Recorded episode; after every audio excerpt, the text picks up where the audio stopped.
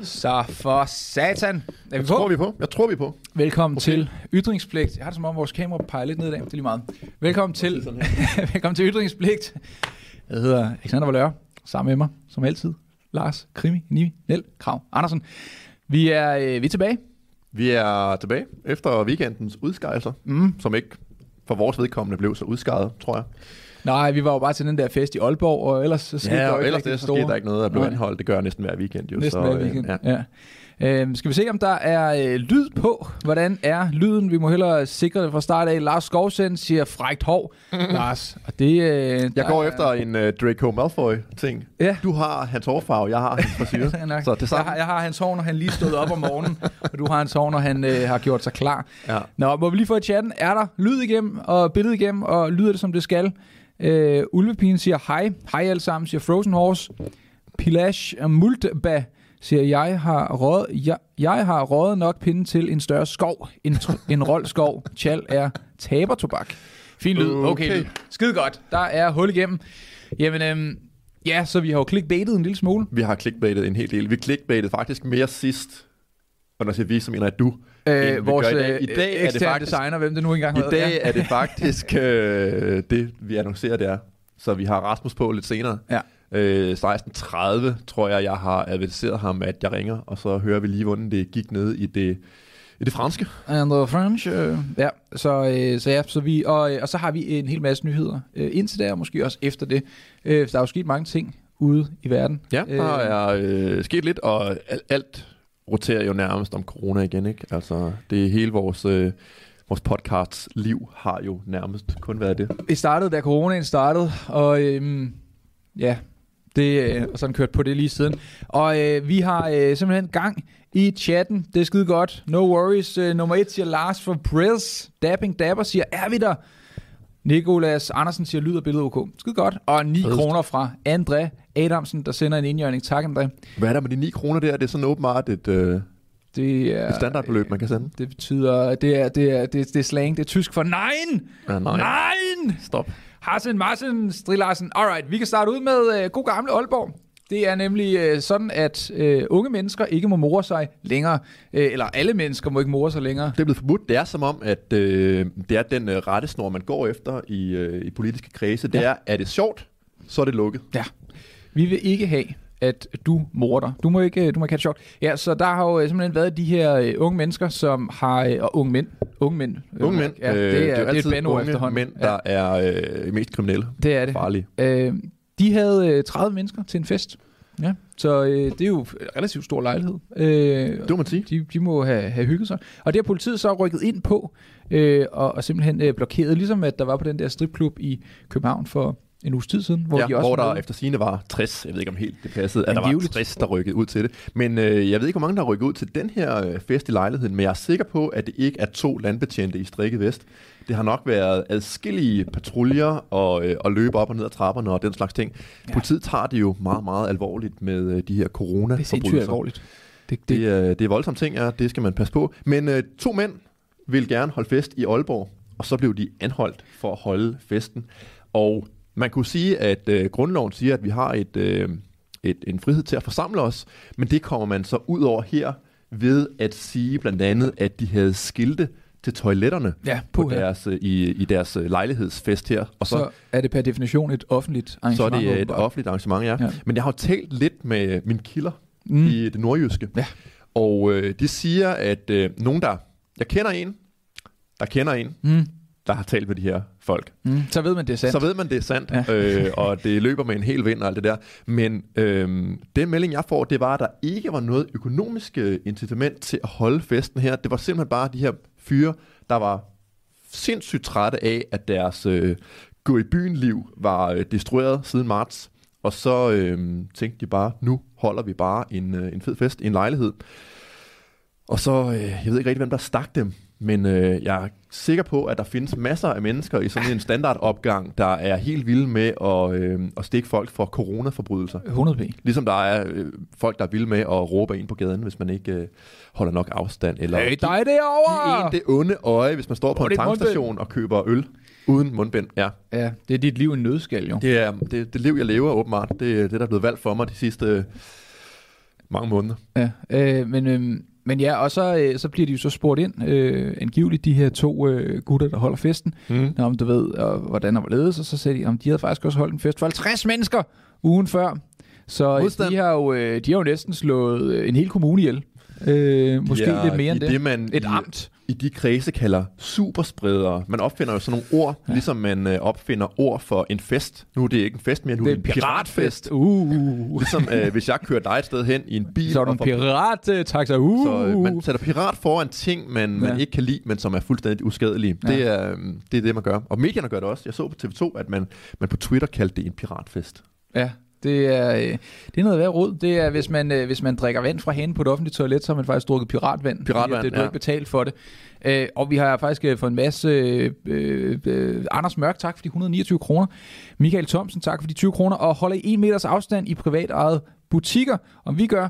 Øh, nej, det tror jeg sgu ikke. Jeg, jeg, jeg prøver virkelig overhovedet ikke at tænke over det, når jeg, når jeg sådan går rundt blandt folk. Og jeg tror også næsten selv de mest hardcore mennesker, de, når de bare lader hjernen løbe i tomgang og gøre, hvad de ellers gør, så tænker folk ikke over det. Altså, når jeg er nede og træne for eksempel, så altså, folk går rundt og træner som normalt. Øh, hver anden maskine er jo bare sådan øh, øh, tapet Ja, af, så man ikke kan sidde ved siden af hinanden og, og, og den slags ting. Men folk, de opfører sig sgu mere eller mindre, som de plejer, tror jeg. Jeg Det- tror, det- tror, det er ret svært at, at ændre folks helt grundlæggende fornuftige opførsel.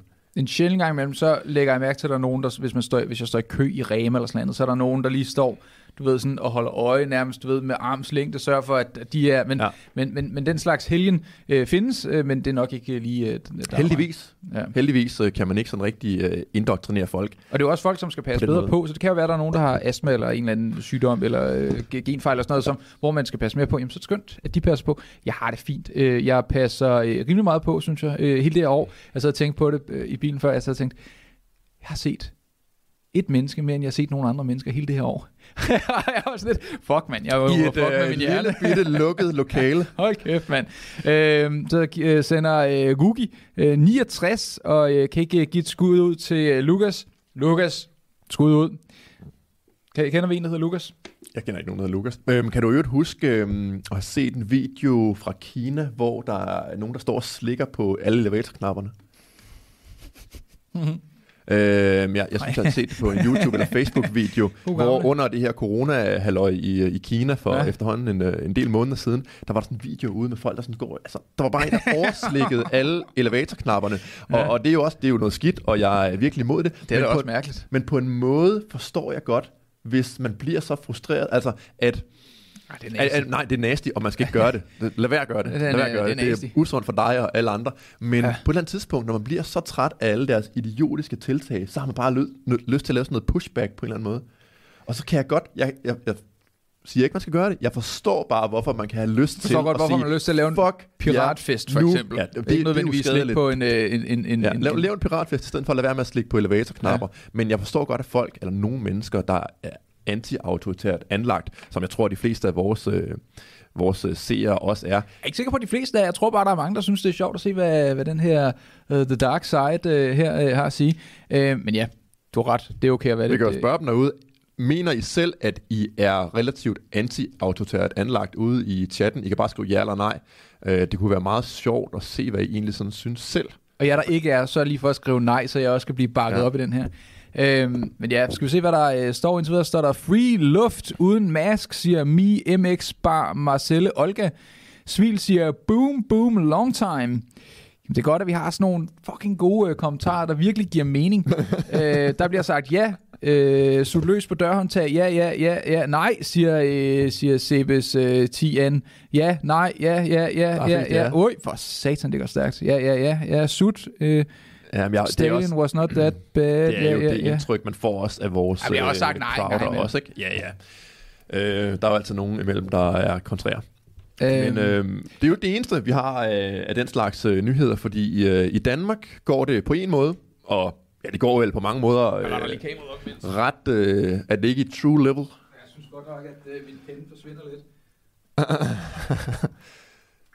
Hvis man øh, vil se noget sjovt om at være i vatter, så se øh, Rick and Morty afsnittet. Jeg kan ikke huske, hvad det hedder, men der har han i hvert fald sådan en... Han laver et gulv i true level, som Morty står på. Nå, det er også lige meget. Anyways. Anyways, øhm, i Østrig nemlig, der, øh, der går det endnu værre ind i det danske. Øh, og det går værre på den måde. Ikke at de nok er mere i fare eller mere syge og den slags ting, men øh, man har jo simpelthen indført et, øh, sådan et generelt udgangsforbud. Ja. Så med mindre at man skal et eller andet, der øh, gavner staten, så må man ikke gå udenfor. Øh, man må nu gå udenfor for at gå på arbejde. Mm. Med mindre man har et arbejde, der ikke er vigtigt nok, hvis man er, arbejder i en neglesalon eller en frisørsalon, eller, eller det ved jeg ikke, et eller andet, som øh, man godt sådan kan leve uden lige her mm. nu, så må man ikke gå på arbejde, fordi så skal man holde lukket. Øh, man må godt gå ud og, og træne, altså dyrke mm. sport, så man kan ja. være en, en sund skatteyder. Mm. Det siger de ikke, men det er bare min tolkning af det. Øhm, og man må også godt gå ud, hvis man skal pleje slægtninge. Altså hvis man har en, øh, et eller andet sygt familiemedlem, man skal købe ind for, eller den slags, så må man også gerne gå ud. Og hvis man så går ud bare for sin egen fornøjelses skyld, for øh, at holde en fest i parken eller et eller andet, så er det en sag for politiet i Østrig nu. Og øh, man skulle tro, at reaktionerne på sådan et øh, generelt udgangsforbud, det vil være, at det, det er for dårligt, det, er, det må være grundlovsstridigt, det er et, et overgreb på almindelige mennesker, og øh, også almindelige sunde og raske mennesker. Øh, men hvad tror du, øh, for eksempel en person som Astrid Krav skriver om det her. Jeg, jeg, kan, jeg kan kun gætte jo. Du kan Lars. kun gætte, ja. Jeg kan kun gætte. Fordi jeg, jeg, jeg ved, fandt, om hun ikke synes, det er okay. Jeg fandt nemlig uh, Astrid Kravs uh, reaktion her. Det er, uh, hun sågar synes, at uh, man burde gøre det samme uh, ja, til, man, får, til man, får lidt, man får lidt det, uh, det indtryk, fordi hun uh, citerer bare, uh, hvad den østriske premierminister, eller hvad sådan en nu hedder, og siger, øh, se ingen mennesker, en hver social kontakt er en for mange, se kun dem, du er sammen med, og så øh, ked af det smiley. øhm, sådan lyder beskeden for bla bla, og så kører hun bare derned af med, hvor slemt corona er. Så hun angriber okay. altså ikke præmissen om, at det er forkert at, at ødelægge folks liv, og folk, der har tendens til depressioner og sådan noget, jeg kan da ikke forestille mig, hvordan de kommer til at have det Nej. med udgangsforbud. Øhm, så det er bare ærgerligt, og det er jo det offer, vi må bringe på coronaens og, øh, og folkesundhedens alder. Så øh, Astrid Krav, hun øh, kvitterer sig også med, øh, hvad jeg vil kalde... Øh, Måske hun er Astrid Krav, måske hun er en anden. Måske hun er en anden, man ved det ikke. Men i hvert fald øh, har hun den her markør på ansigtet, ja. der, der viser, at når man har den på udenfor, ja, så, så, vis, så viser man, at man er øh, idiot vil jeg sige. Det er en nem måde at se på, om folk er idioter, det er, hvis de går med mundbind udenfor. Men også hun har jo lidt specielt mundbind på. Det er jo ikke bare det klassiske ah, nej, det er blå. Hun et, har et, et, et designermundbind. designermundbind, mm. som måske ikke engang virker. Hvem ved? Øh, der var mange af de her Reebok øh, ja. deres ting, der bare ja. sådan så ud. Og det indrømmer ja, ja, ja. producenterne også. Det er bare sådan en modstatement. Øh, okay, fedt. Men, øh, men Astrid Krav, hun giver den fuld gas, og det gør hendes øh, følgere nede i chatten også. Er folk folder imod? Folk er, mange, mange kvinder er imod øh, eller for, øh, at, øh, at det bare er et offer, vi må bringe. Men mm. der er mm. også nogle andre stemmer, og jeg har klippet en ud her. Øh, der er lavet sådan lidt til et meme, fordi Rolf Larsen, han, øh, han spørger, er vi stadigvæk med her? Ja, det er vi, det godt. Sådan. Han, øh, han skriver, øh, hvad der kunne være forfriskende, er, at regeringen begynder at overholde grundloven, og grundloven er stort, som man bør Øhm, ja, skriver og så skriver Astrid Krav. Er, er, det, er det legit, det der? Det er legit. Jeg har fundet Nå, den derinde. Den er, bare, den er bare druknet i alle de andre kommentarer. Man, man kan finde det inde øh, i opslaget her, hvis man leder længe nok, og det har jeg ikke øh, tænkt mig at gøre ah, her, for at spille alle jeres tid. Øh, men, Hold da kæft. Men hun skriver så til det, sikke noget pjat at skrive. Jamen, hun er ærlig. Hun er ærlig. Det er... What? What? En politiker med magt, der skriver, at det er noget pjat, at man skal sådan måske begynde at tænke på at overholde grundloven. Måske ikke sende, sende herren ind øh, for at presse minkavlere til at øh, aflive deres øh, mink øh, i strid med grundloven. Mm. Øh, den slags ting, den slags småting, som adskiller en retsstat, som jeg ikke er nødvendigvis særlig stor fan af, men dog er jeg nok mere fan af retsstaten, end jeg er øh, superdiktatur. Ja. Øhm, men det er hun ligeglad med, og det er de fleste politikere ligeglade med, og de trækker jo også nogle underlige, øh, at lave nogle mærkelige sammenligninger på et tidspunkt. De bliver jo hele tiden øh, på den fløj sammenlignet med øh, Inger Støjbergs ulovlige ordre til de her barnebrud. Mm. Øh, at hvorfor var man ikke imod det, og bla bla bla. Jeg synes virkelig bare, der er en enorm gradsforskel her. At forhindre max 50 Ja, få, få, få mennesker eller en få, hel befolkning. Få dusin mennesker i at, øh, at bo sammen med deres mindreårige kærester, når de kommer til Danmark. Og det sammenligner man så med at sende herren ind for at ulovligt afvikle et helt erhverv i Danmark og gøre op til 6.000 mennesker arbejdsløse og øh, sende dem ud i økonomisk armod. Det er så det venstrefløjen på Twitter, alle de her Stine Bosse-typer og hvad der ellers er derude. Stine Bosse-typer. Ja, jamen, jeg, Der ved jeg, man, hvem det er i hvert fald. Hvilken type det er. det, det sammenligner man og synes, det, det er altså det samme. Der er bare en enorm gradsforskel. Altså det er sådan eksponentielt anderledes at gå ud med mænd med våben og forhindre folk i at drive et lovligt erhverv og, og lukke det ned. Jeg synes, det er græsligt, men, men husk, at I er, øh, I er regeret af mennesker som Astrid Krav, altså en social- og sundhedshjælper, og der er ikke noget galt med at være social- og sundhedshjælper, overhovedet ikke, men at hun sidder og, og manager os andre, at, at 179 mennesker, sådan som hende, mere eller mindre, sidder og kan bestemme over alle os, det synes jeg, at man bør tage anstød af. Ja. Det er meget voldsomt. Øhm, men, øhm, men jeg tror nu ikke. Jeg tror, det kommer til at komme dertil, at vi øh, får udgangsforbud. Jeg tror det ikke. Altså man kan sige, det er... Øh, øh, både støttepartierne og, øh, og oppositionen har jo været imod, at Mette Frederiksen skulle kunne stramme i angrebet yderligere. Så, så jeg, jeg tænker, Ja, den nye epidemilov blev stemt øh, sådan rimelig Ja, godt ned. Det, det var de ikke så tilfredse det var et meget godt tegn på, at det går den rigtige vej. Men jeg ved Øhm, ikke, og går det den rigtige vej, eller går det bare langsommere den forkerte vej?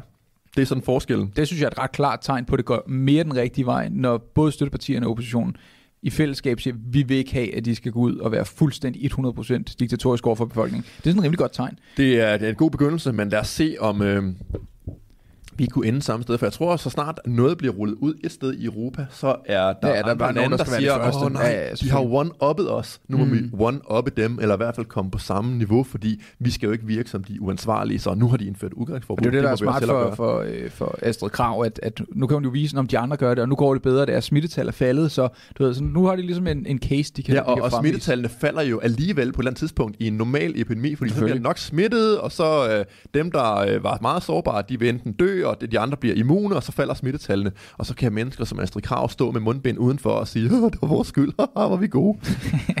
Som hun jo gør. Som hun jo gør. Gasper Minas sender 20 kroner og siger, chancen for, Mette F.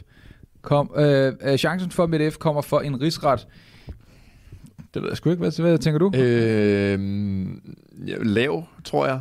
Og det siger jeg ikke, fordi jeg sådan i detaljer kender noget til, hvordan rigsretten helt præcis fungerer, andet end jeg ved, det er noget politisk, politikerne skal være enige om. Men jeg tror, det er meget, meget lidt sandsynligt, at øh, de andre politikere mobber Mette Frederiksen, fordi de ved jo godt, hvis de åbner muligheden for, at politikere kan blive straffet for at bryde grundloven, så kommer turen til dem selv på et tidspunkt. M- måske, muligvis. Men er det ikke også politikere, der skal øh, gå imod politikere? Altså, det er jo ligesom øh, det der for hvad, hvad er det, det der politi, øh, bagmændspolitiet der, det er jo pol- politibetjent, der skal gå imod politibetjent. Det er sådan, Nej, du som- mener den uh, uafhængige politik? Ja, den uafhængige Ja, ja, ja, ja, ja. politiklagemyndighed. Ja, ja, det er øh, mennesker, der har arbejdet i systemet før. Så det er sådan lidt det samme, at du kan ikke få systemet til at Nej. håndhæve noget over for sig selv. Så hvis jeg skulle sætte mine penge på det, så kommer hun ikke for en rigsret. Selvom det her er en så klokkeklar rigsretssag. Grundloven er brudt. Den blev brudt øh, til synlædende forsætteligt, og det siger hun jo selv, at øh, vi var ligeglade med, om der var hjemme eller ej, det skulle bare gøres. Øhm, alting peger på, at det er en fuldstændig vandtæt sag, som man vil sige i, øh, i politiet, men, øh, men, men det bliver nok ikke rigtigt til så meget. Men der er dog øh, lidt lys i forhold Hvad til... lyset? Øh, hvad er lyset? Det spørger man sig selv. Øh, det er nemlig et link, jeg ikke har... Øh, Så imens kan jeg sige, at ud, øh, nu Joachim H. Berg sender 50 kroner og siger, jeg ved ikke, hvor meget demokrati der er over, at kun to partier kan komme til at sidde på magten, enten- Venstre eller Socialdemokratiet. Jamen det, mm, det er jo det, det kunne sagtens blive øh, to andre partier, øh, hvis man bare valgte at stemme på de to andre partier. Øh, så det øh, ups, og så er der så har hakket hele øh, chatten her, men så har vi selvfølgelig også lige fået en besked fra Lukas, som vi øh, skud ud øh, til før. Lukas Nygaard sender 69 kroner og siger, jeg er Lukas. Skud tilbage til Googie, parentes start, Kevin, parentes slut. Det er godt. Det er godt. Øh, og så nu finder jeg så en politianmeldelse frem, fordi jeg har gået og rodet lidt med tanken om selv at anmelde øh, Mette F. til øh, politiet, og, og det slæng derinde. Øh, men det er der faktisk nogen, der har gjort. De, Er der kom, det? de har kommet mig i forkøbet. Og jeg har sådan et udklip fra, øh, fra Facebook her. Øhm, Le Face. Ja. Jeg skal bare se, hvor hurtigt jeg kan... Det er, øh, det er Young arbejde. Jamie, der øh, arbejder. Pull that up, Young Jamie. Up. Bare meget langsomt. Sådan. Øh, det er øh, side 1 af den her. Boom! Bare det. boom, mand. Øhm, Sådan. Det er en, der hedder Ketil til synlædende. Ketil. Ketil øh, Vatne, Vat, Martin og Ketil. Vatne Rasmussen, jeg tror ikke, det er ham. Nej. Øhm, der skriver sådan her, nu øh, læser jeg lidt op her. Mette Frederiksen og Mogens Jensen meldt til politiet. Jeg, Ulla Kokfeldt og Rasmus Rige Christiansen har i aftes øh, meldt statsminister Mette Frederiksen og fødevareminister Mogens Jensen til politiet for overtrædelse af straffelovens paragraf 150 for deres virke i offentlig tjeneste at have misbrugt deres stillinger til at tvinge minkavlere uden for zonen af bla bla bla 7,8 km, som er et tal, der bare er fundet på. De har bare sådan rystet en terning, og så er det et tal kommet ud. Øh, fra en smittet besætning til at aflive deres raske mink- Så der er nogen, der har taget sig sammen til at, øh, at anmelde øh, de her starutter for at bryde straffelovens paragraf 150 om magtmisbrug, altså for at gøre eller tåle eller undlade noget. Øh, og det synes jeg er en meget, meget positiv ting. Der kommer sandsynligvis ikke noget ud af det, fordi politiet er jo også et, sådan, et politisk drevet organ. Altså de holder jo med systemet. Øhm, I det tilfælde, hvor at det er borgerne, og der har en konflikt med systemet, så er politiet ret gode til at sige, ah, at systemet havde ret, eller dem efterforsker vi ikke. Men dog politisk, eller sådan, som politisk kommunikation, synes jeg, det er fedt, at der er nogen, der har gjort det her, fordi så sker der dog et eller andet. Men prøv at tænke på, hvor lille en... Altså, det var jo selvfølgelig også en stor ting med Inger, Inger Støjberg, men, men hvor relativt lille det er sammenlignet med, med, med hele den sag, der kører nu. Den, den er mikroskopisk, og, ja, ja, den sag. og, og hvor lang tid den har taget. Så hvis der skulle komme en sag ud af det med, med, med regeringen nu, jamen, Mette Frederiksen ville jo dø af alderdom, inden der var sket noget som helst. Altså legit, det er jo, det er jo, det er jo, det er jo ikke noget, der sker hurtigt. Øhm, Nej, nej, nej, det bliver trukket i langdrag, og så skifter regeringerne, og øh, Ja. ja, øh, ja jeg, jeg tror ikke, man skal sætte sin lid til, at systemet dømmer systemet. Det, øh, Nej. det er ret svært at få dem til at stikke en kæppe i hjulet for sig selv, desværre. Camilla Rose siger tak for jer, I gør det godt, og sender to emojis. Og Joachim H. Berg sender 20 kroner og siger, Alex, har du set de andre patienter sidde på magten? Har jeg set de andre patienter sidde på magten? Partier sidde på magten? Øh, ja, det, da, da, sidste gang med VLAG-regeringen, der var der sådan okay øh, delt ud, øh, bare på en dårlig måde. Øh, det gik ikke så godt. Men jo jo, de, de, de, de delte Altså, jo efter min mening, så er de kun 5 eller 7 procent bedre end øh, en borgerlig regering. De, de gennemfører de samme ting, måske bare i et lidt lavere, Jo, jo, men jeg tror, lavere det tempo. var i for- i forlængelse af den kommentar, der kom i, øh, om, at der kun er to partier. Altså det er Ah, kun ja. er Venstre eller øh, Socialdemokratiet. Og Ja. der er der jo stadigvæk en masse forskellige. Ja. Nå, vi har øh, 8 minutter, så ringer vi til Rasmus øh, Paludan. Øh, men vi kan jo nu, hvor vi er inde i mængdene, så kan vi jo øh, snilt. Er du inde i en mink? Vi er inde i mængdene. Øh, de 2 millioner, der er tilbage nu. Øh, skal, vi, øh, skal vi tage lidt mink? Mere mink. Det hele har handlet om mink de sidste men nu, nu, nu, øh, nu, tre nu, afsnit. nu tager vi en, jeg synes, der er ret færre her, fordi at, øh, så for at, når man slår sin mink ihjel, så er der et øh, lovforslag, som ikke er gået igennem endnu, som betyder, at hvis din mink har corona, så får du øh, 30 kroner hvis, Og en død mink. for død mink. Hvis du, øh, din mink ikke har corona, så får du 20 kroner. Det vil sige, at der går rygter om, at de her øh, mink-mennesker øh, sender falske coronaprøver ind. Og det er ret interessant, fordi at regeringen har incentiviseret, er det det rigtige måde at sige det ord? Incentivized. Incentivized. De har- øhm, ja. de har incentivized til, at desto mere corona, der er derude, desto flere penge giver vi jer. Det vil sige, folk kan jo have ret god grund til, altså hvis, hvis du giver mig enten, du ved, øh, øh 200.000 kroner, øh, øh eller 300.000 kroner, 2 millioner eller 3 millioner, jeg vil hellere 3 millioner. Øh, men det gør også, at der kommer nogle meget, meget, øh, sådan, det, det får det til at se pænt ud for regeringen.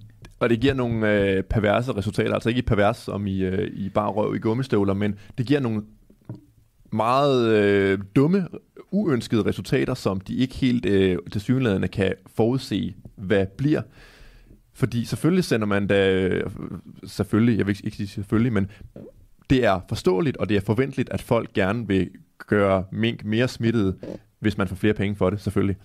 Og som du selv sagde også, inden vi gik på, så giver det jo bare et... Øh, altså, så, så giver det et, et falsk input tilbage i regeringen, fordi så ser man, uha nej, så mange mink troede vi ikke var smittet, men de har selv betalt... Og øh, så er det mink, godt, at vi har slået dem ihjel. og så er det godt, at vi Uha. har slået dem Ja. ihjel, eller gør flere ting. Øh, så det er sådan et underligt øh, positivt feedback loop, der sådan hele tiden får det til at, sådan at køre mere og mere af sporet og gøre de her ting. Og det viser også ret godt problemerne med sådan noget new public management, altså at man prøver at øh, indføre kunstige incitamenter i, i sådan et offentligt system til at få folk til at opføre sig fornuftigt, og det er vanvittigt svært at gøre på ikke markedsvilkår, fordi når man laver sådan noget new public management, for eksempel i, i politiet, hvor jeg selv har været, i forhold til at give øh, politidirektørerne bonusser i forhold til, hvor mange sager de laver, så, så giver resultatet så bare, at folk de stiller sig ud og laver tåbelige færdselssager, i stedet for at opklare rigtig øh, kriminalitet. Så når man gør et eller andet for at, at belønne folk i sådan et socialt skakspil inden fra Christiansborgs side,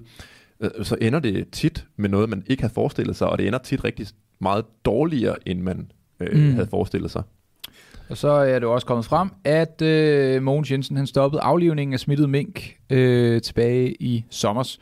Så at øh, man i juli finder ud af, at øh, der er temmelig mange mink, der er blevet smittet, og der er noget risiko. De beslutter at aflive dem. Syv dage senere, så trækker Mogens øh, Jensen det tilbage igen, så minkene ligesom kan smitte hinanden. Så jeg er ikke særlig konspiratorisk, men jeg vil alligevel sige, det er godt nok mærkeligt, at man tillader den her massive smit, smitterisiko, øh, og så bagefter så siger, nå, men du ved, vi var sgu nødt til lige at... Så når du øh, har sølvpapirshatten på, tænker du, at øh, man måske bare vil fyre brænde på bålet til en stor katastrofe, så man kunne komme ind med Sølvpapirshatten øh, strammer i hvert fald en lille smule, og, og, og det kunne godt være, det var det. Det er i hvert fald en... Øh... Vi får tit at vide, at vi ikke er konspiratoriske nok. Ja, det er rigtigt. Og, når, og, og sidste afsnit, hvor vi sagde et eller andet i stil med, at øh, ja, det kan godt være, at øh, nogle gange så har tosserne jo også ret med nogle ting, så er det bare fucking, ja, man, vi har fucking ret, og prøv lige at tjekke det her øh, World Economic Forum øh, artikel, et eller andet. Okay, chill, bro. Jeg siger ikke, der ikke er onde mennesker derude, der har indflydelse og sådan noget, men jeg tror ikke på den helt store Vanderbilt, sataniske øh, konspiration, som øh, andre gør. Nu skal vi også passe på, at vi ikke mister øh, alle vores lytter. Ja. Magnus J. sender 20 kroner og siger, tror I på determinisme for, forenligt med frihed? Øh, det skal jeg lige have igen. Tror... Determinisme, altså at, øh, at vores liv er forudbestemt af gener og øh, kvantefysik og sådan noget. Øh, jeg synes, øh, det er et interessant spørgsmål. Jeg synes også, det er et ligegyldigt spørgsmål, fordi man kan ikke gøre noget ved det overhovedet. Hvis man tænker, at vores liv er fuldstændig forudbestemt, og hvilket det måske er på sådan et øh, kvantefysisk øh, område, altså hvis man kender alle partiklers øh, positioner og hastigheder og sådan noget, hvilket man måske ikke kan, så kan man vel også forudse alt, hvad der sker i fremtiden. Øh, jeg ved det ikke, jeg gider ikke rigtig bryde mit hoved med noget, der ikke i virkeligheden betyder noget som helst. Så øh, jeg tror på frihed, og jeg tror på, at det er øh, forkert at tvinge folk til ting, de ikke har lyst til, og tage penge fra folk, der ikke vil have pengene taget fra dem, og sætte dem i fængsel for at sælge lunkende øl og sådan noget. Men øh, så det, det er ikke noget, jeg bryder mit hoved med. Og Thor Nielsen sender 20 kroner og siger, lovhjemmel, hjemmel, lovhjemmel for nedlukning af Danmark. Ja, det er jo så epidemiloven, og hvis man læser grundloven... Øh, meget øh, bogstavret måske, så øh, kunne man da sikkert godt finde ud af, at øh, der er en hel del af det, der er fuldstændig grundlovsstridigt. Men grundlov betyder jo nærmest ingenting, som vi ser i den her tid. Altså grundloven betyder kun noget i det omfang, øh, folk har lyst til at overholde den, eller folk bliver øh, chokeret og vrede og går med fakler og høtyve, hvis politikerne ikke, ikke overholder den. Og det ser ikke sådan ud. Så, øh, så længe at folk øh, er ligeglade med, at, øh, at staten bryder dens, øh, den egen forfat, dens egen forfatning, jamen, så gør den det igen, og det kommer til at ske igen og igen, uden nogen som helst konsekvenser, når må jeg nok sådan lidt pessimistisk forudsige. Apropos konsekvenser, skal vi øh, høre, hvad konsekvenserne har været øh, på en lille tur til Frankrig lad os, fra øh, unge Paludan, ja. Paludanernes lys. Fordi Ja, som vi også talte om sidst, så har han jo været en, øh, en tur i Frankrig og blevet øh, sådan, jeg ved ikke om det var administrativt tilbageholdt eller noget, fordi han gerne ville det vi øh, høre demonstrere dernede. Men hvad der egentlig skete, det kunne vi godt tænke os at få lidt at vide om. Ja. Så øh, jeg har aftalt med Rasmus, at øh, vi ringer til ham ja. nu. Så det gør vi. Og høre... Er I klar, chatten? Rasmus, Rasmus Paludan. Så vi har, hvis jeg har nogle øh, vilde spørgsmål Jeg tænker, du tager den primære ja, lad os uh, se, hvordan det går. Ja, ja. Men, øh, men lad os prøve at ringe ham op og se. Nu er det lige lidt tidligere, end jeg havde sagt, men det går nok alligevel. Ja, jeg tror, de to minutter går vel an.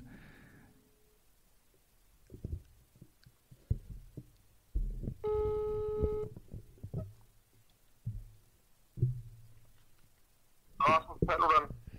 Goddag, Rasmus Paludan. Det er Lars Andersen. Alexander Valør. Hej, hej. Hej.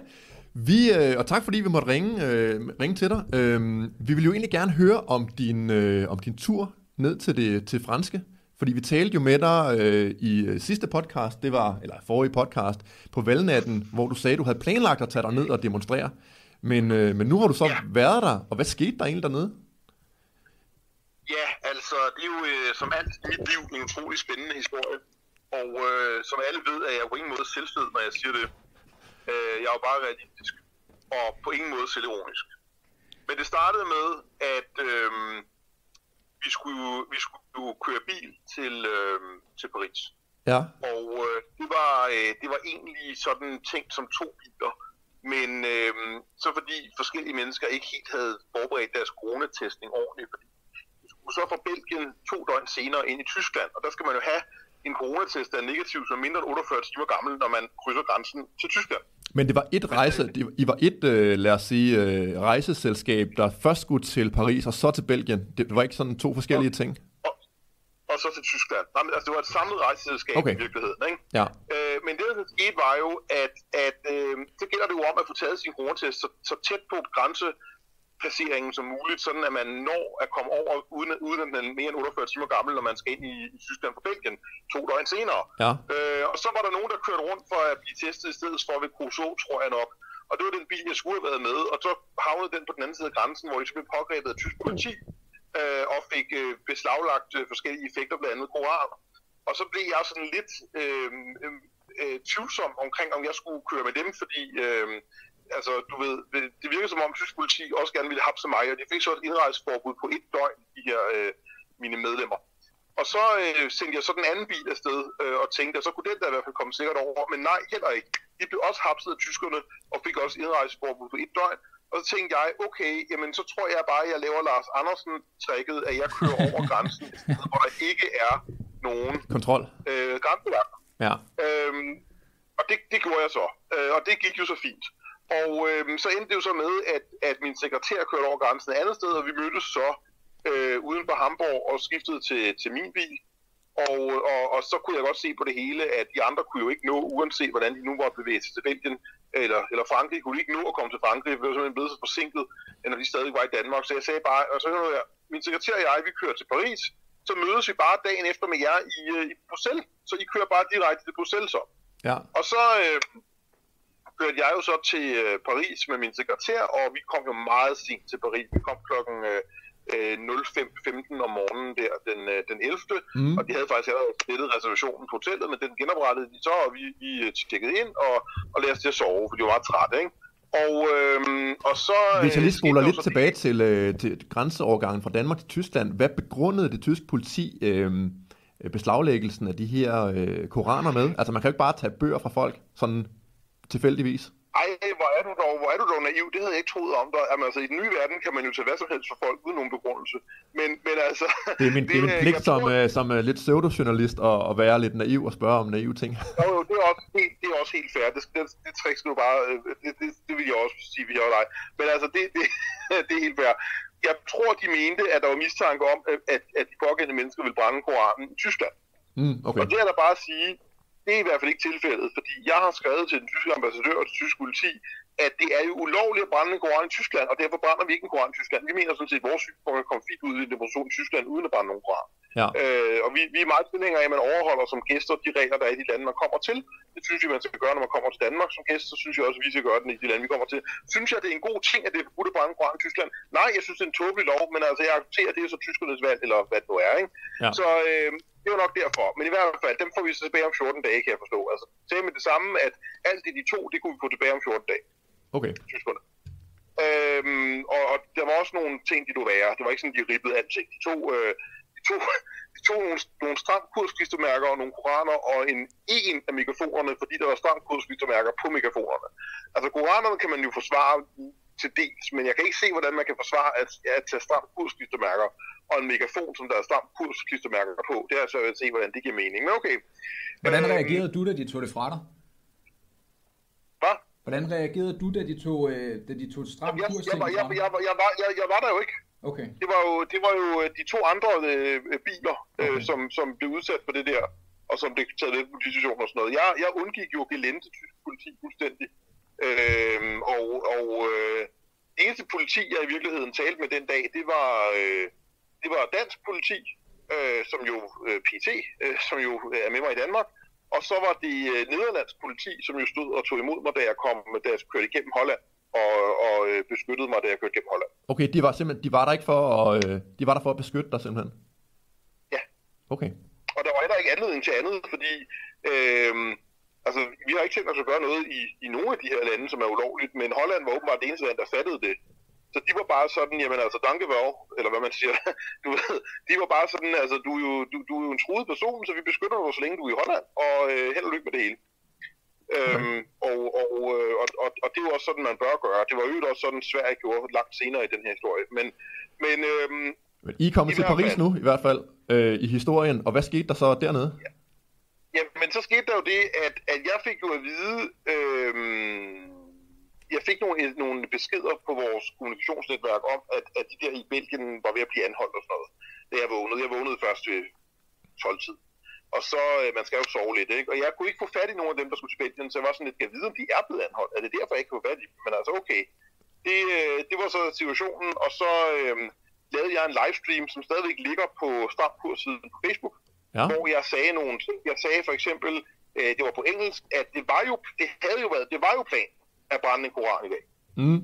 Og, øh, og, og, og der er sket mange ting i Frankrig, som er skidt, og øh, så talte jeg lidt om, at Angela Merkel, hun godt kunne lide smededigt omkring øh, profet Mohammed. Ja. Og det var i virkeligheden ret vanilje. Og jeg sagde ikke, at nu vil jeg gå ud og brænde Koranen. Af den enkle grund, at det ville jeg ikke, fordi jeg havde ikke nogen Koran, og vi havde fået at vide, at vi ikke måtte demonstrere overhovedet i Paris. Så, Okay. så, øh, så derfor kan man sige, at mit, mit formål at være i Paris, det var sådan set opfyldt efter den livestream. Nu havde jeg stået i Paris og sagt, at vi ville have brændt Koranen, og der er mange øh, demokratiske, hvad hedder det, problemer i, i, i Frankrig, og terrorismeproblemer. Ja. Jeg havde sagt, hvad jeg ville og øh, da jeg fornemmede, at, at, øh, at, at, at der var sket nogle problemer i Belgien, så besluttede jeg mig for, at jeg ville køre direkte til Rotterdam i Nederlandene i stedet for. Mm. Og derfor bookede jeg et hotel øh, med overnatning øh, fra onsdag til torsdag på et hotel i, i, i Rotterdam. Og så skrev jeg til øh, det nederlandske politi, at øh, der skulle ske en ændring. Nu kommer jeg til Nederlandene i stedet for. Øhm, ja. Og derfor kan man sige, at den her, der står i pressen om, at jeg var på vej til at brænde koran, det holder jo ikke en meter. Fordi der er jo skriftlig dokumentation på, at for det første havde jeg booket et hotelværelse i Rotterdam, hvor det andet havde jeg lige skrevet til det nederlandske politi, at jeg var på vej til Nederlandene. Øhm, og det vi så gjorde, det var, at vi tjekkede ud hotellet, og så gik vi ned mod, øhm, mod bilen for at køre til Holland. Og øhm, der blev jeg så stoppet, efter jeg var gået 100 meter fra hotellet, af noget fransk politi. Og øh, de sagde, at øh, de jagtede turister, som ikke havde coronacertifikater. Og det skal man også have i Frankrig. Der skal man have øh, det rigtige papir på sig. Nej, nej, der skal man ikke have, altså man skal ikke have sådan en med en negativ prøve, men man skal selv printe en blanket ud og udfylde, hvor man skriver under på, at, at nu i dag klokken to, der går jeg ud for at handle. Ja. Altså, det, øh, og, og jeg prøvede så at fremvise det, jeg mente, jeg havde udfyldt rigtigt, men det mente de var tvivlsomt. Så de sagde så, at vi skulle til stationen for at få en bøde på 170 euro for ikke at have udfyldt vores egne coronacertifikater på den rigtige måde. Var det dit indtryk, at det pågældende politi vidste, at du var Rasmus Paludan fra Stram Kurs, og det var egentlig formålet med at antaste dig, eller var det tilfældigt? det var klart mit indtryk, at de ikke anede det. Hvis de anede det, så er de de bedste skuespillere nogensinde. Okay. Så er de bare Oscar færdige, siger jeg. Altså, hvis de, hvis de vidste det, så vil jeg sige, så er de fandme gode til at spille skuespil. Fordi, øhm, altså for mig at se, var det bare sådan, at, at der var nogle turister, som skulle have en bøde, fordi de stod ved Dar de Lyon for at fange turister, der skulle have en bøde. Øhm, Okay. men i hvert fald, så kom vi så til politistationen, og så begyndte tingene jo så at tage en drejning over i Kafka, fordi så tog det godt nok lang tid. Og så sagde jeg til en af dem, undskyld mig, men tager det virkelig normalt så lang tid at udstede en bøde for det her, eller hvad? Og så sagde han, nej, det gør det bestemt ikke, men der er et eller andet, jeg ikke ved, hvad er, som foregår ovenpå, og det tager virkelig lang tid. Okay. Altså, der, der hjulene var sat i bevægelse øh, på de øvre etager i, øh, i fransk politi. Ja, det, det, det var de. Og, øh, og så, øh, altså det, jeg er jo ikke på nogen terrorliste, det er endnu en af de løgne, pressen har spredt, men der er jo en notering, som hedder FIGS, som er personer, der udgør en, en trussel mod nationens sikkerhed, og der kan, der kan man så være fra 1 til 15, alt efter hvor farlig man er. Man kan sige, at grunden til, at jeg er på den liste, det er selvfølgelig, fordi reaktionerne på mine lovlige ytringer kan meget vel udgøre en, en, en, trussel mod Frankrigs Hvad, hvad, øh, nummer, sikkerhed. hvad nummer er du på den liste her? Altså, er du en, en tier, eller hvor er du henne? Nej, det ved jeg ikke, men jeg kan ikke forestille mig, at jeg er særlig... Altså, det, altså man kan sige, det er jo ikke mig, der er reelt truslen. Nej, det, det, det, det lovlige er vi godt klar over, ligesom i, i Danmark i øvrigt, at øh, man jo valgte at lukke jeres, øh, jeres landsmøde Rigskongres der på grund af reaktionerne på, på, øh, på jeres aktiviteter, ikke på grund af jer. Øhm, så ja, det er åbenbart modus der, siger den meget, meget øh, objektive jeg ved, journalist. Jeg ved, ikke, hvad, jeg, jeg ved ikke, hvilken kategorisering jeg har på den liste, men man kan sige, der har, der, der, I 2010 tror jeg, der stod 30.000 mennesker på listen. Altså hvis man søger på et eller andet uh, How to make a bomb, så er det nok til at komme på den liste, så så svært er det heller ikke. Så det kan være, at jeg står der. Øhm, det skal du nok regne med. jeg jeg. Altså, jeg vil sige, jeg synes, at du har, du har da gjort den... Okay, det kommer an på, hvordan man opgør det. Jeg skal ikke kunne tale for de franske myndigheder. Nej. Men, men altså, de er, de er pisse bange i hvert fald, og de er selvfølgelig pisse bange for mig. Altså, de, jeg kan jo gøre ting, som, som virkelig kan...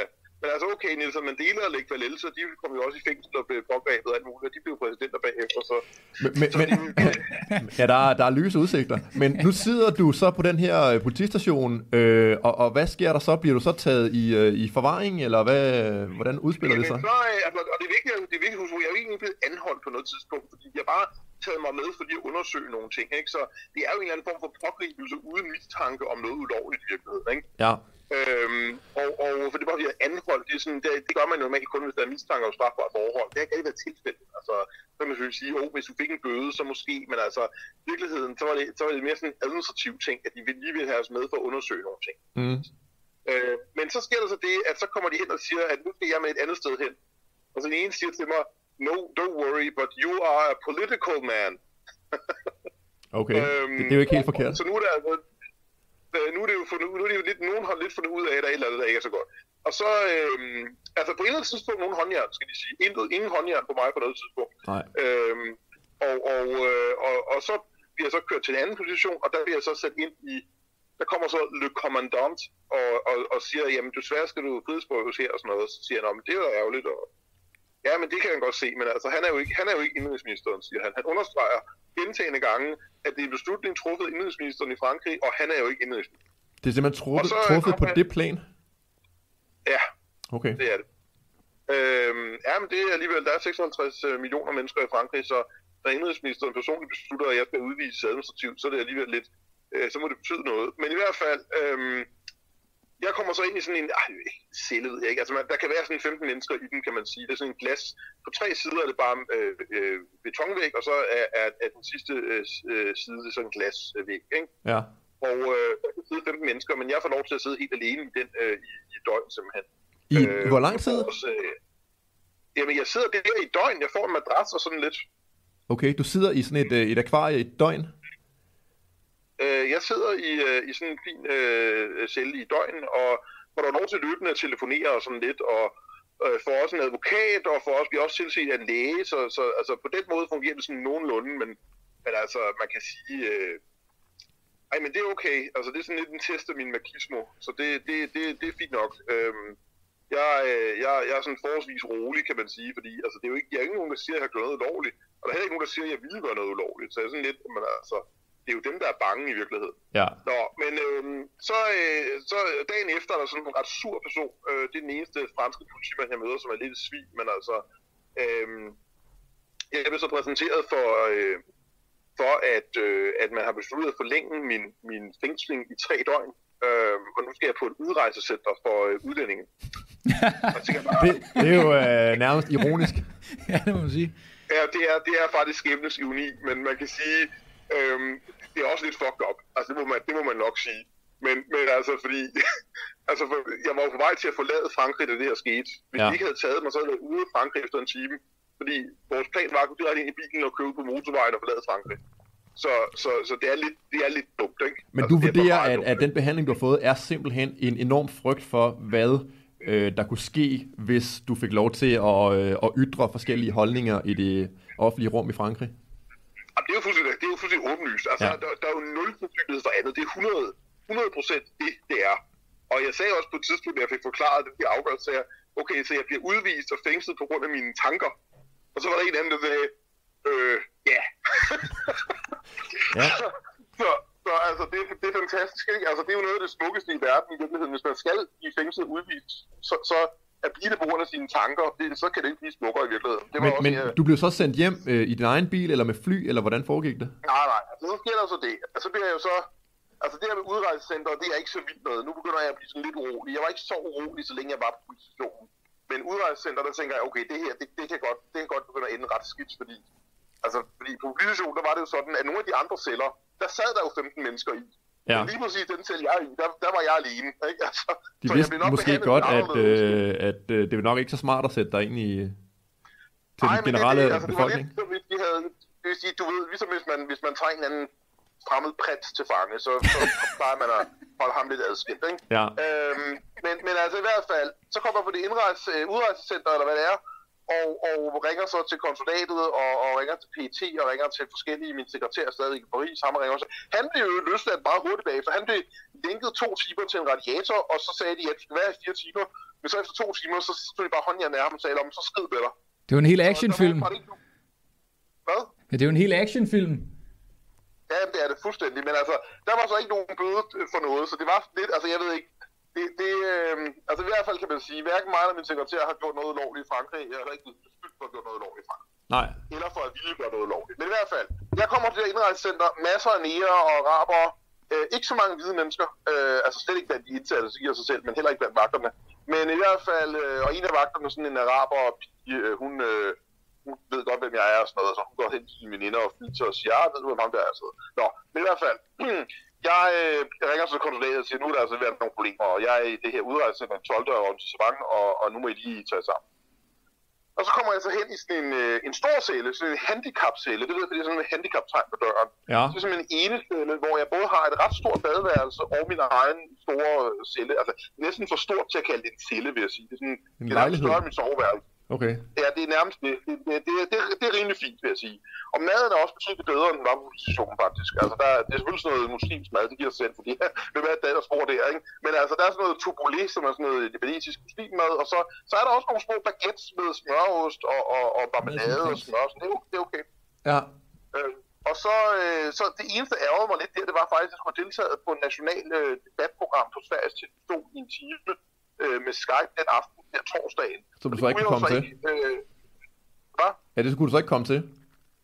Nej, men det gode var, at de havde aflyst det, fordi de havde lavet et program om corona i stedet for. Åh oh, nej. Så det var jo altid, det var virkelig heldig uheld. Ja. Ja. Så det var, det var jeg så glad for. Da jeg først fik det at vide, at jeg ikke var gået glip af at deltage i det program der, så var jeg sådan, "Nå, men så, det var da dejligt. det var nærmest som, så lige meget. Og så kom der så en nære øh, pige, altså de var jo sådan set flinke nok, de der øh, på udrejse. De var ikke særlig gode til engelsk, men der er nogle af dem, der er. Men altså, de var, Det er jo franskmænd, vi har med at gøre her. Så hun kom og sagde, at Monsieur Paludon, det var jo altid Monsieur Paludon, sådan gør de jo i Frankrig, så det var jo altid det. Øh, Monsieur Paludon, øh, der afgår et fly i morgen kl. 09.30 fra Charles de Gaulle. Ja. Okay, øh, og så kommer, hvornår skal jeg så afsted? Ja, Omkring kl. 5, og så kommer de så 5.30 om morgenen og henter mig, og der er tre betjente, som skal følge mig fra min, lejlighed til, til kontoret, hvor jeg skal have min egen del tilbage, og så kommer der øh, så tre nye betjente, som vil køre mig til Charles de Gaulle, og, øh, og de siger sådan, ja, men vi behøver ikke, jo, jeg vil på intet, det, er jeg, er jo, jeg har jo endnu til gode at blive nøgenvisiteret af en myndighedsperson, det har aldrig sket. Øh, Det, det kunne man tro skulle være sket her, men det skete altså heller ikke. Jeg blev visiteret nogle gange, Ja. men jeg kunne beholde mit tøj på hele tiden. Så det er jo, det er jo også nu, skal man sige. Men mindre man kan lide den slags, men jeg tænker bare, ah, med en rigtig situation, ikke? As in everything context thing, som man siger. Men i hvert fald, øhm, så kommer de her tre betjente, og så begynder han, den ene, øh, der kan engelsk, den kan så tale, og vi, vi giver ikke håndjern på, bare du er cool, så bliver også cool, og så videre, det er fint, og så sidder vi så der og taler i bilen, og så nævner jeg så, altså han siger, ved du hvilken dag det er i dag, det er en mindesdag for et terrorangreb, så siger jeg, ah, okay, altså der er jo sådan efterhånden en del mindesdag for terrorangreb i Frankrig, er du ikke enig i det? Så sagde han, ah, okay, det har du ret i, der er faktisk ret mange efterhånden, men jeg ved ikke, er det Bataclan, sagde jeg så, jamen det er rigtigt, det er Bataclan, okay. Øh, og Altså så det her teater, der blev angrebet af, af bevæbnede øh, mænd, og der Ja. blev slået, hvad, 50-70 mennesker ihjel? Ja, ja, det var, der var også angreb øh, samme sted, eller andre steder i Belgien på i samme dag.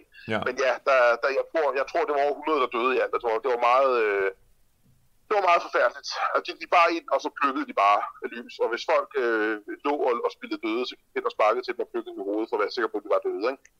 Det, var, det, det var, du ved, det er islam. Værsgo. Men i hvert fald, så, øh, så nævnte jeg så, at jeg godt kan lide den franske forfatter Michel Houellebecq, Ja. øh, som er sådan en ret islamkritisk forfatter. Ikke, jeg også han er bare postmoderne kritisk i virkeligheden. Det hele, det hele moderne samfund er kritisk overfor, men selvfølgelig især islam, fordi hvordan kan man ikke være det, hvis man tænker. Men i hvert fald, øh, så, så nævner en af betjentene, ja, men der er også en anden kendt fransk forfatter, der hedder Laurent Auberton, og det er bare sådan, okay, det er bare den største islamhadende forfatter i hele verden. Så jeg synes, det var ret sjovt, at betjenten nævnte ham.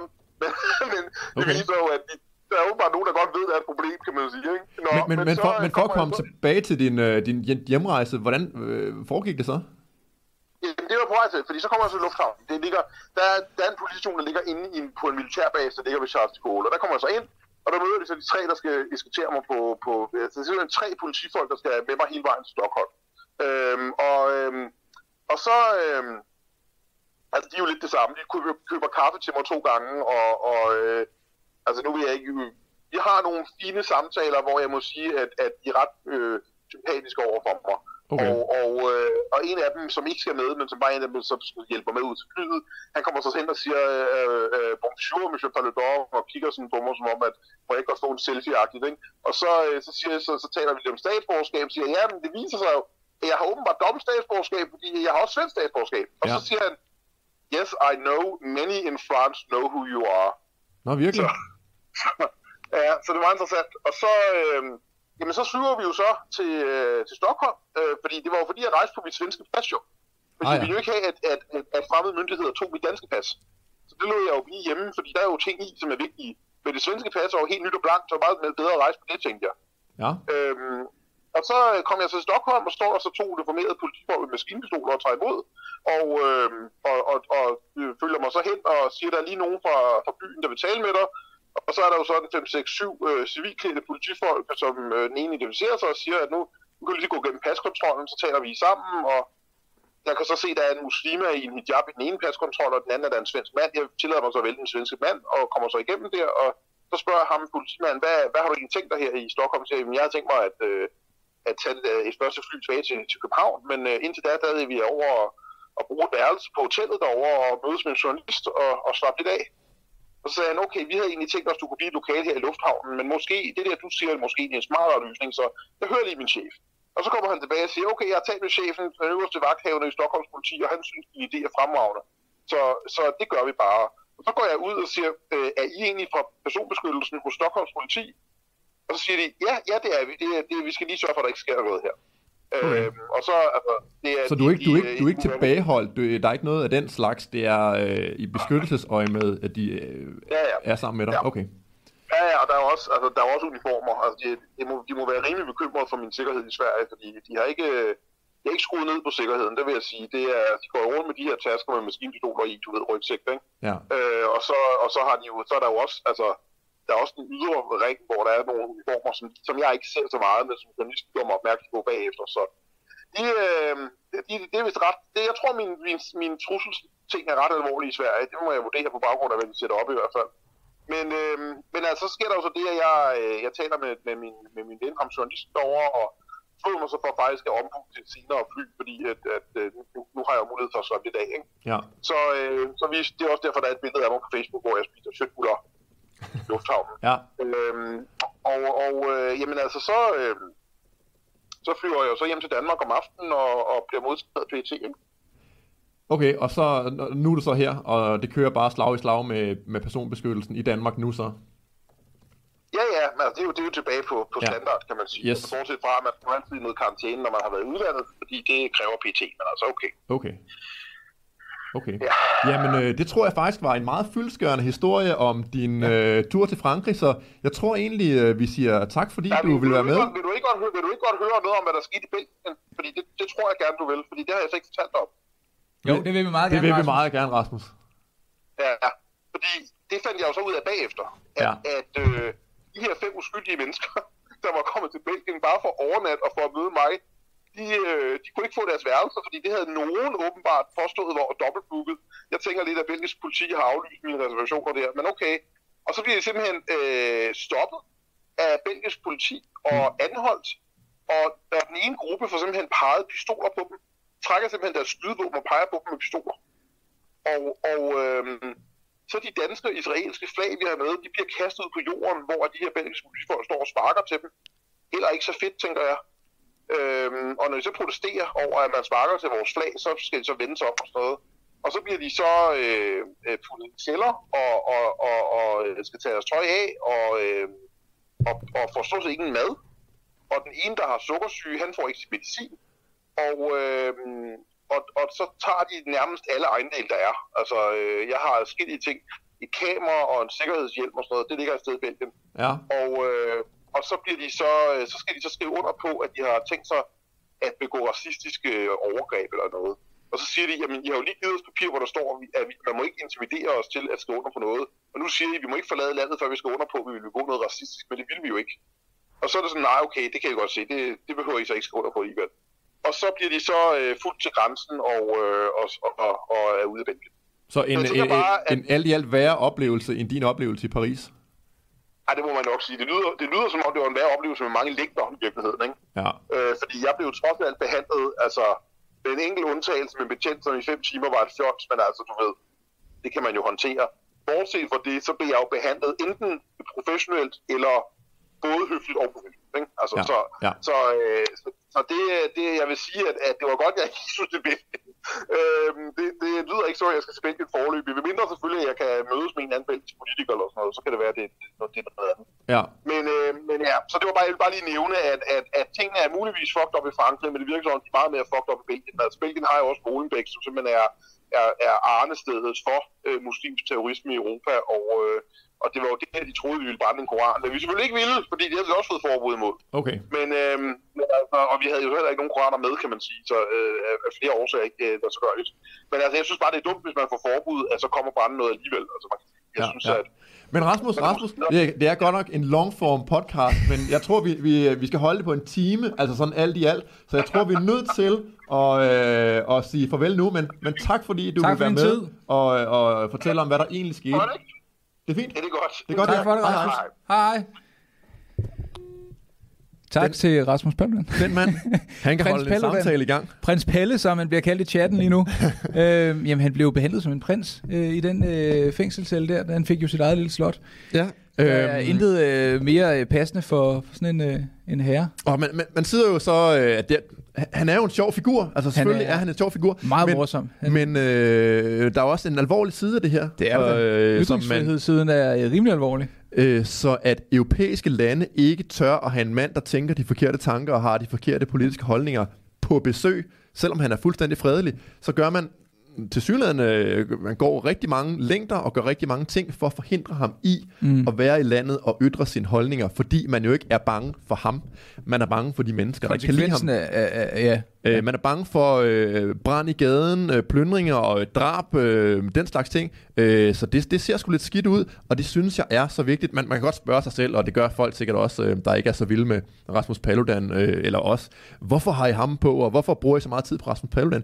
Fordi han er den her kanariefugl i, guldminen, øh, i kulminen, der viser, at luften er ved at blive giftig, og han sætter nogle han sætter fokus på nogle ting, som vi andre skal bekymre os om, og så gør han det jo sådan lidt- på en lidt øh, farverig måde.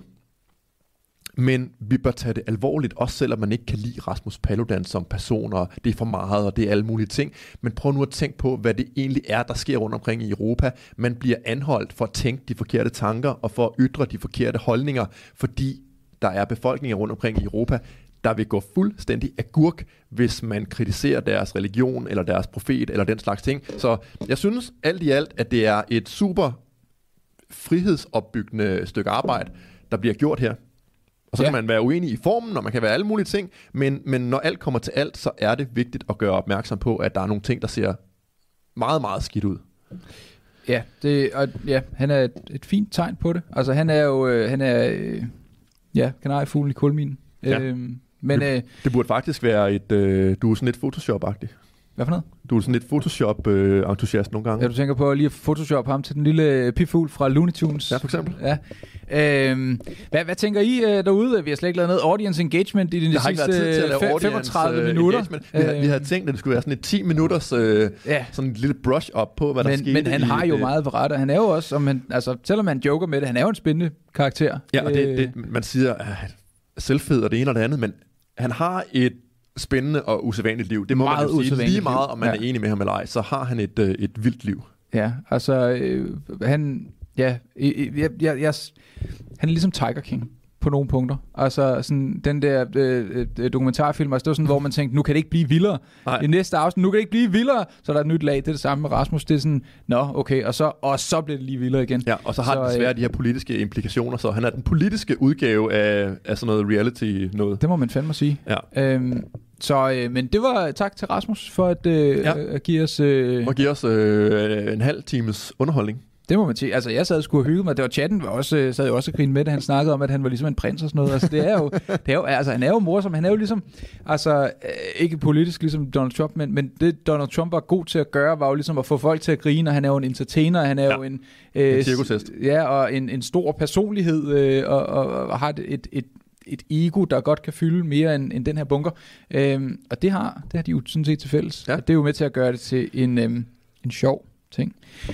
Det er det. Nu det det. har vi øh, kørt en time. Men vi har stadig ikke været inde over stadig din, øh, den der historie fra sidste gang. Tænker, vi, skal, vi skal snakke om, uh, om pakkepost ja, og skatter. Ja, jeg ved det. Men ja. det er jo sådan, det er sådan lidt et lavpunkt efter, efter det her, kan man sige. Vi, skal vi, altså vi har også, altså jeg har, jeg har mange Men jeg synes næsten, øh, du, du havde Danmarks Radio, øh, Danmarks Radio Memes. Meme Gate. Skal vi ikke tage den?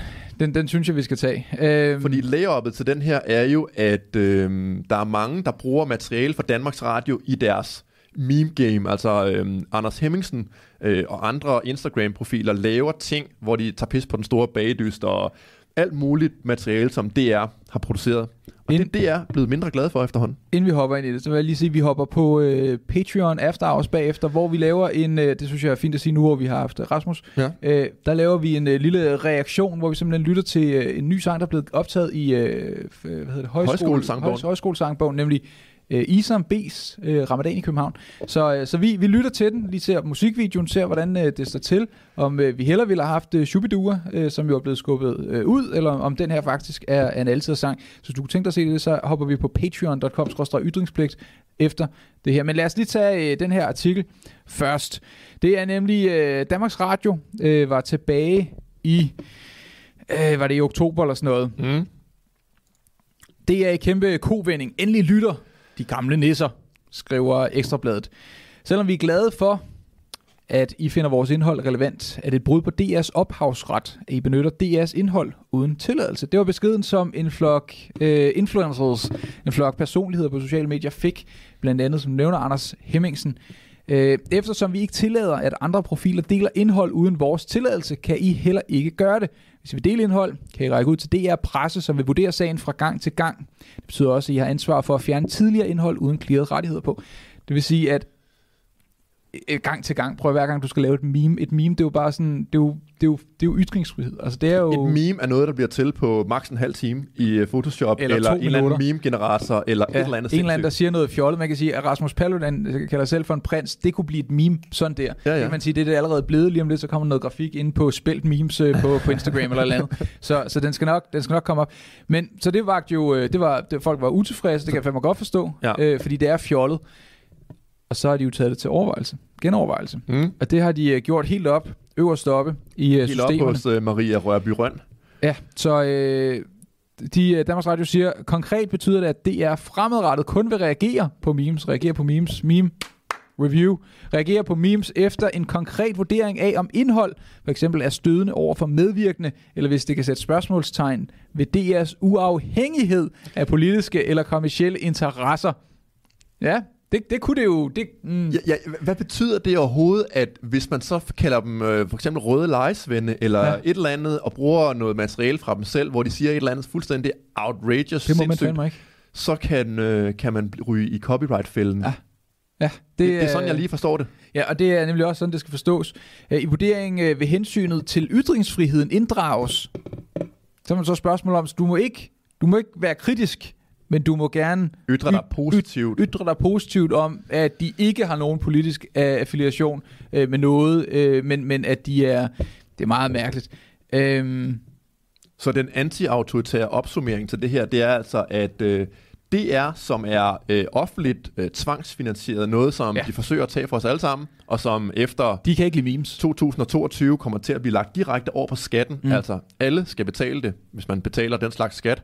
Øh, jeg tror, det er i mm, mellemskatten, eller sådan noget. Der bliver ændret nogle skattesatser. Det er nemlig så de bliver, mm, mellemskatten. mellemskatten. Øhm, så alle bliver tvunget til at finansiere deres, øh, den store røde støjsender ude på Amager, men alligevel er de frække nok til at sige, at de har copyright på det materiale, de laver. Ja. Altså, de stjæler pengene fra befolkningen, og så når befolkningen bruger deres materiale til forskellige sjov og spas og gak og løjer, så siger de, at kunne hjælpe mig, at de har copyright mm. på det materiale, de har lavet for de penge, de har øh, eksproprieret fra den danske befolkning.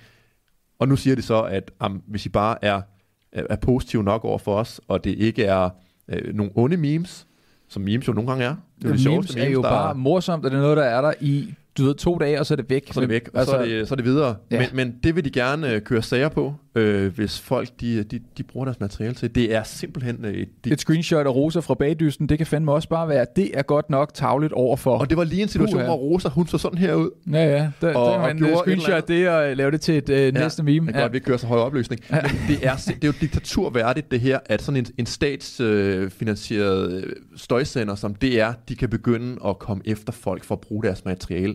Alle har ret til DR, så længe at øh, de tvinger os til at betale for det. Slut færdigt. Slut færdig. Og vi har en, øh, vi har en Patreon. Det hedder patreon.com. Ytringspligt, hvor vi går live lige om et øjeblik. Efter en tissepause og lidt teknik-tuning. en, en lille tissepause. Så der går lige et par minutter, så er vi på øh, den anden. Der er et link derinde allerede nu. Og øh, der er man velkommen til at join os. Ellers er vi tilbage igen inden længe. Vi kunne jo, skal vi sætte et øh, nyt øh, gamifying-mål?